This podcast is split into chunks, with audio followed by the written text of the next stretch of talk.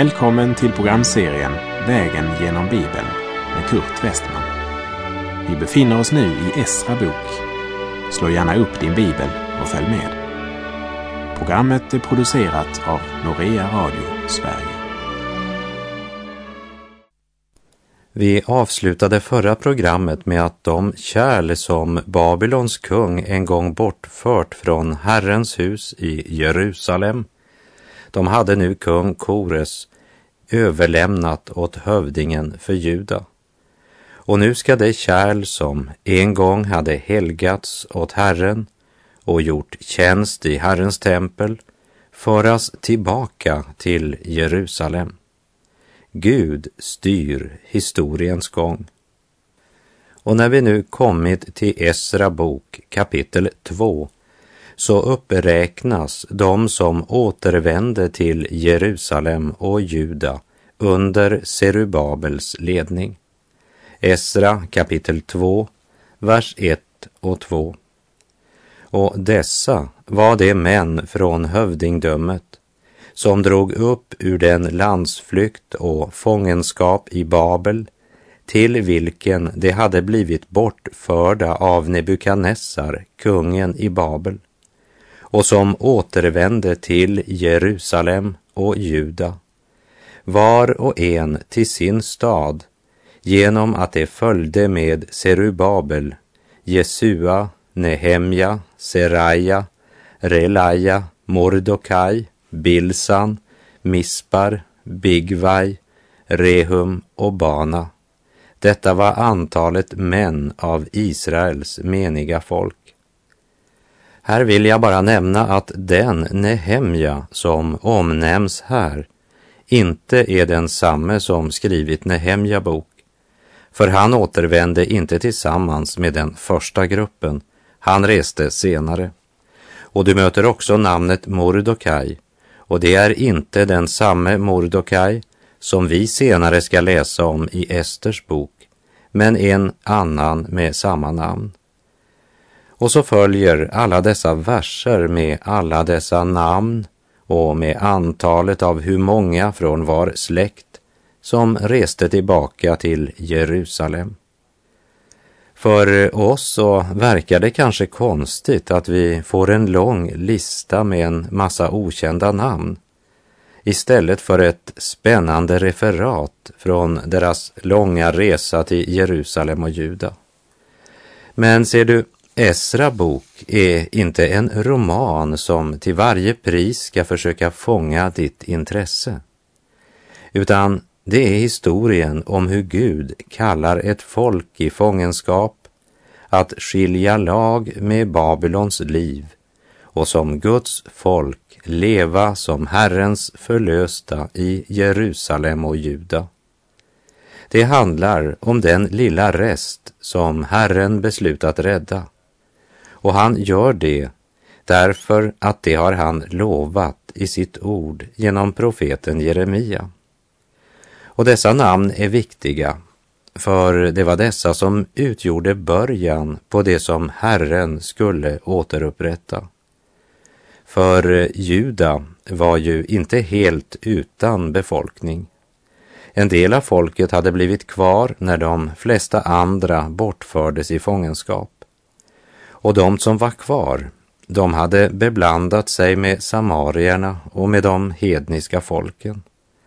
Det hade påverkat både det sociala livet, gudstjänstlivet och moralen. Och Herren, Israels Gud, kunde inte bygga församlingens liv på blandreligion och hedendom. När vi nu talar om Juda som landområde så handlar det alltså om det landområde som motsvarar det Juda rike som gick under då Nebukadnessar erövrade det.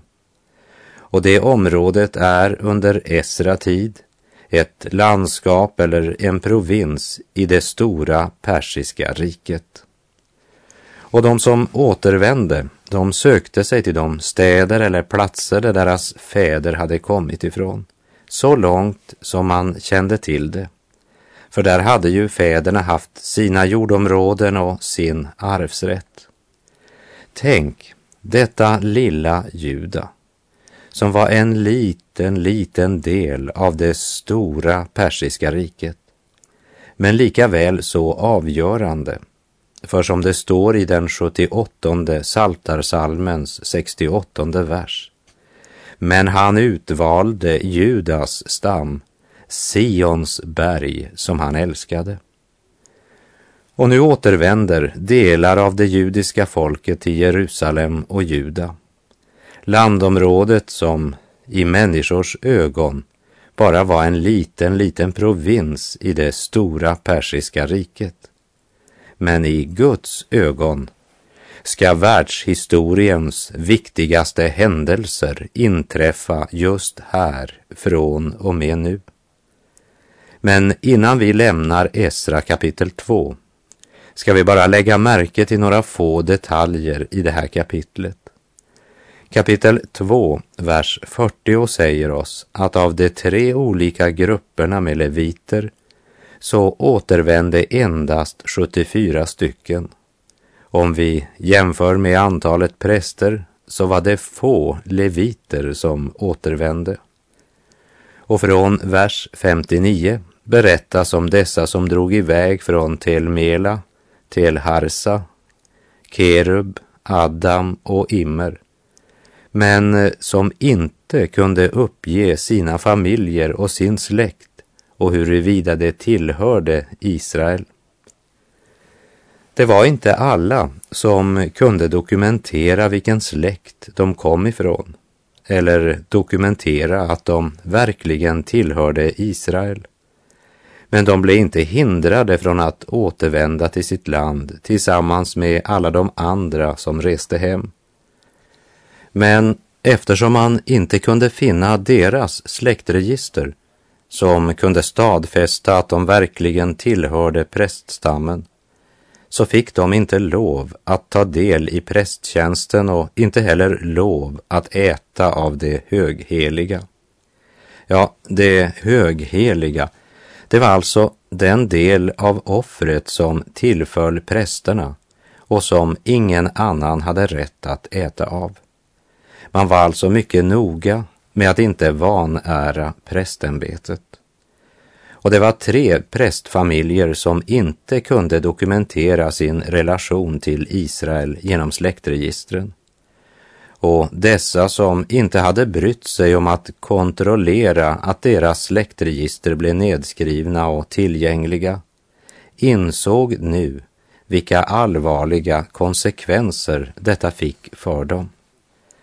För även om de fortfarande fick lov att tillhöra det Israel som nu återvände efter fångenskapen, så blev de fråntagna den tjänst som de skulle ha utfört i Herrens tempel. Och det säger oss att den som inte noggrant tar vara på den tjänst han är betrodd av Herren står i fara att förlora den. Att en gång ha mött Jesus och upplevt på nyttfödelsens under är till ingen nytta om jag försummar att ta vara på det ord där min släktsrelation till Kristus uppenbaras och stadfästs. Till sin medarbetare Timoteus skriver Paulus i Andra Timoteusbrevets första kapitel och fjortonde vers. Bevara genom den helige Ande som bor i oss det goda som har blivit anförtrott åt dig. Den person som har disciplin och fasta rutiner när det gäller personligt andaktsliv och personlig bön har en förunderlig förmåga att bevara både tron, hoppet och kärleken hur de yttre omständigheterna än måtte skifta. I Esra 2, vers 64 och 65 står det Hela församlingen utgjorde sammanräknad 42 360 förutom deras tjänare och tjänarinnor som var 7 337 och till dem hörde 200 sångare och sångerskor. Och då blir det totala antalet som återvände under Serubabels tid 49 897.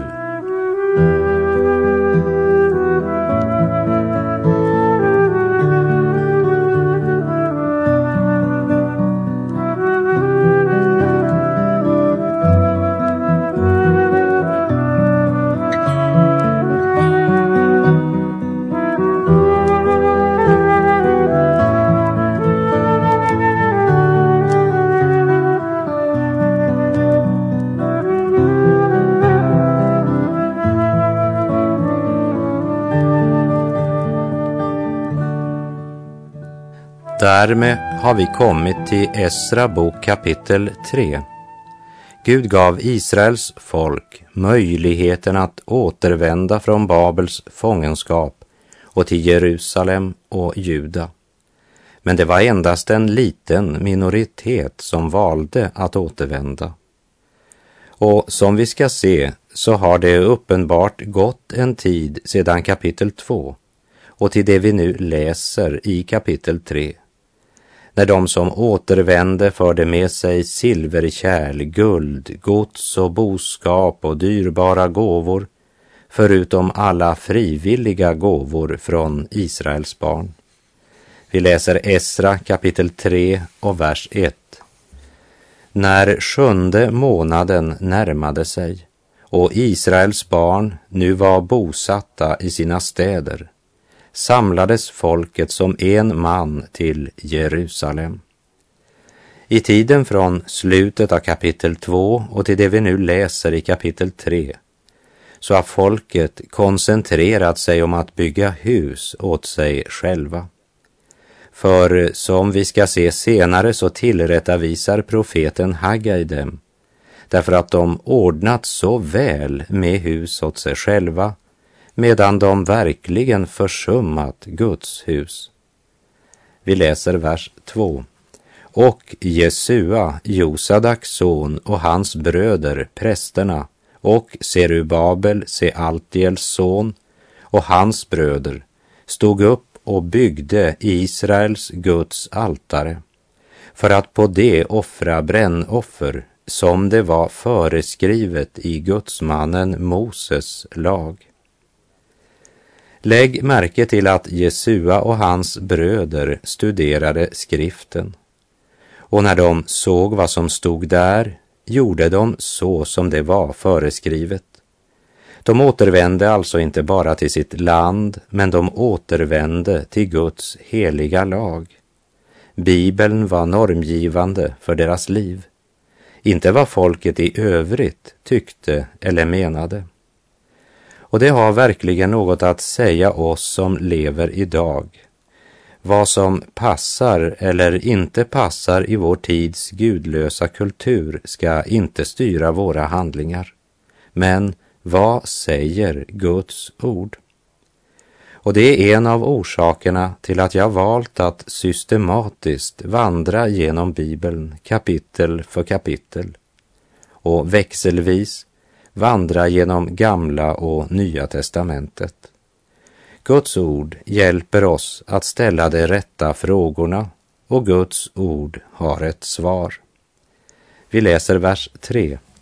Det uppförde altaret på dess plats, ty en förskräckelse hade kommit över dem för de främmande folken, och de offrade på det brännoffer åt Herren, morgonens och kvällens brännoffer.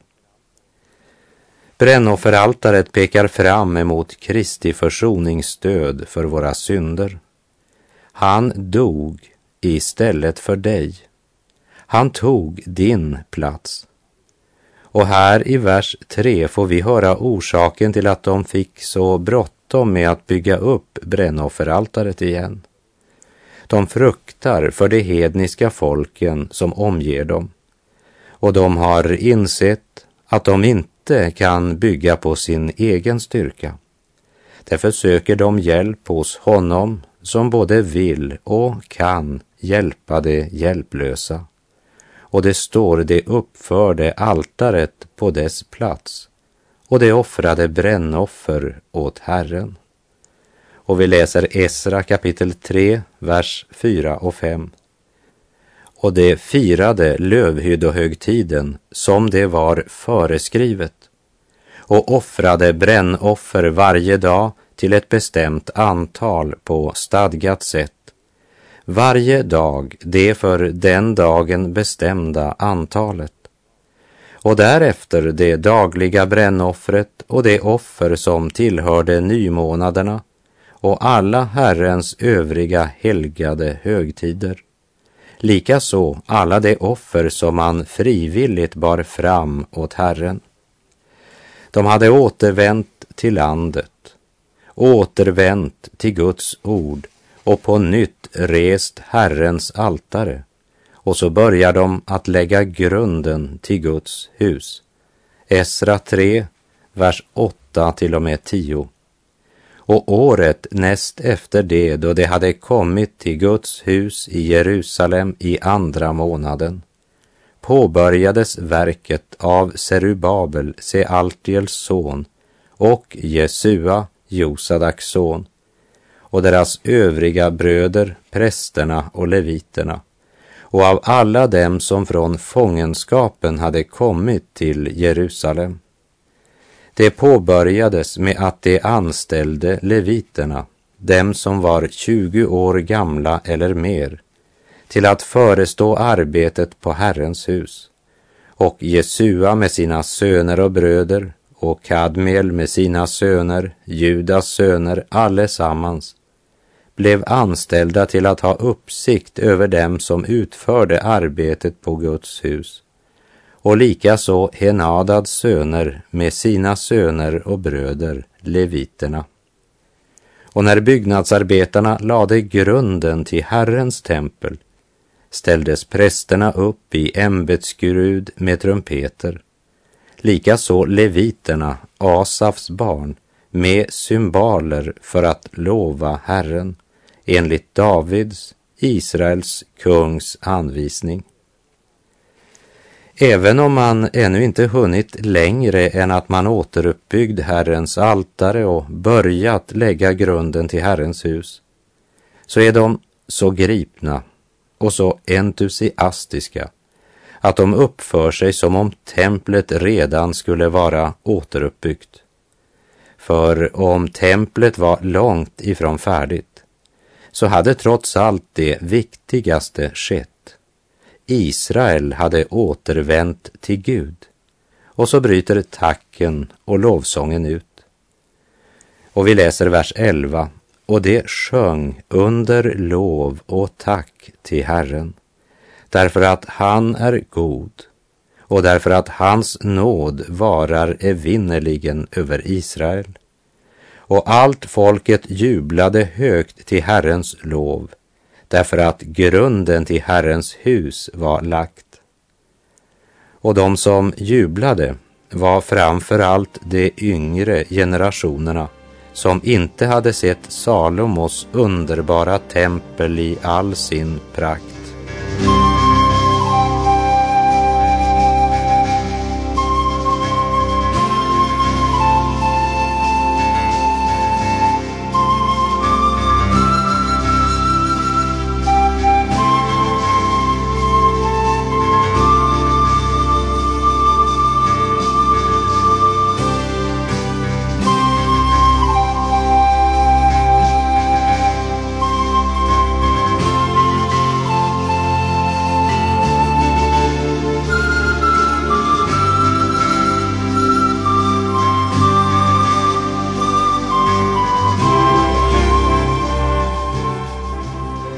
Läser i Esra bok kapitel 3, vers 12 och 13.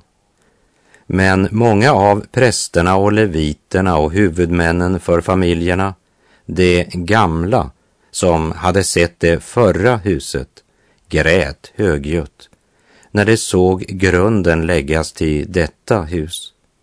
Många åter jublade och var så glada att de ropade med hög röst och man kunde inte skilja mellan det högljudda glada jubelropet och folkets högljudda gråt. Ty folket ropade så högt att ljudet av det hördes vida omkring. Vi kan säga att det var två olika grupper som var närvarande när grunden till Herrens hus blev lagt. Den ena gruppen var dessa som aldrig hade sett Salomos tempel i all sin glans. Nu hade Gud låtit dem komma tillbaka till Juda och Jerusalem. Guds altare hade blivit uppbyggt igen och de lagstadgade offren utfördes så som Herren hade föreskrivit. Och så påbörjade man nu byggandet av Herrens tempel. Det fyllde deras hjärtan med iver, glöd och stor glädje. Och de prisade Gud och han välsignade dem. Men så var det en annan grupp som var närvarande, en äldre generation som kom ihåg Salomos tempel i all dess glans. Nu stod de här på ruinerna av det gamla templet och de var väl medvetna om att ett sådant tempel kunde de aldrig mera bygga. Fattigdomen var för stor för att det skulle vara möjligt. Dessutom var ju några av dem så gamla att de inte ens var säkra på om de skulle få uppleva att se templet färdigbyggt och därför grät de. Det var ju sant att Salomos tempel var fantastiskt och det är alltid frestande att blicka bakåt i tiden på ett sådant sätt att det skapar missmod i en tid då vi verkligen behöver frimodighet ifrån Gud. Ja, när de gamla dessutom började kommentera det hela och säga ja, ja, det som vi nu börjar bygga det, det är ingenting mot det tempel Salomo lät bygga. Så tog man även inspirationen ifrån de yngre generationer som nu trots allt var redo att på nytt resa Herrens tempel i Jerusalem. Hur sanna de gamla minnena än må vara, så måste man som ett Guds barn alltid vara redo att leva i den verklighet som råder just nu och frimodigt arbeta utifrån den. För liksom verket var Guds när Salomos tempel blev rest, lika mycket är verket Guds nu under nuvarande omständigheter. Och för att inte Guds Israel skulle mista modet så talar Gud till Serubabel genom profeten Haggai. Och det kan vi läsa i Haggai kapitel 2, verserna 2 till och med 4. Säg till Serubabel, Sealtiels son, Judas ståthållare, och till översteprästen Josua, Josadaks son, och till kvarlevarna av folket. Lever inte ännu bland er män kvar som har sett detta hus i dess forna härlighet? Och hurdant ser ni det nu vara? Är det inte som ingenting i era ögon? Men var likväl nu frimodig, du Serubabel, säger Herren, och var frimodig, du överste präst Jesua, Josadaks son, och var frimodiga och arbeta, alla ni som hör till folket i landet, säger Herren. Ty jag är med er, säger Herren Sebaot. I Guds ögon är det inte byggnaden som är huvudsaken, men att folket vänt om till Gud, rest Herrens altare och lagt grunden till Herrens tempel och att deras glädje får lovsången att bryta ut. Då stadfäster Gud med ett budskap genom profeten och budskapet är var frimodiga och arbeta jag är med er. Vi kristna blir så lätt synskadade här i denna syndens värld. Och så betraktar vi nuet ifrån fel perspektiv eftersom vi är så svaga för allt det som vårt kroppsliga öga kan se. Till församlingen i Filippi skrev Paulus i Filipperbrevet 3, vers 13. Men ett gör jag, jag glömmer det som ligger bakom och sträcker mig mot det som ligger framför. Låt oss be om den helige Andes smörjelse över våra liv, så att vi får nåd att se situationen så som Gud ser den. Men då måste Herren genom ordet och anden utföra sin gärning i våra hjärtan, så att vi kan leva i den verklighet som är vår just idag. Och mitt i denna verklighet våga resa Guds altare. För en levande tro är inte upptagen av den gamla härlighet som denna världens krafter har krossat. Men den levande tron reser ordets och bönens altare i sitt eget liv och arbetar frimodigt för Herren. För det är inte Salomos härlighet eller tempelruiner som är det avgörande i hans liv, men vissheten om att Gud går med. Bli stilla min vän inför Herren så att du kan höra samma budskap som Herren talade till Serubabel genom Haggai. Men var likväl nu frimodig, säger Herren. Och var frimodig, du överste präst Jesua, Josadaks son, och var frimodig och arbeta, alla ni som hör till folket i landet, säger Herren.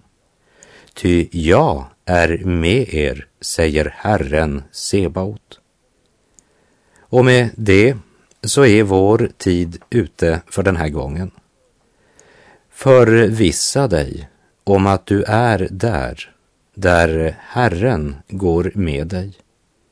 Och må ordets och bönens altare bli resta i ditt vardagsliv.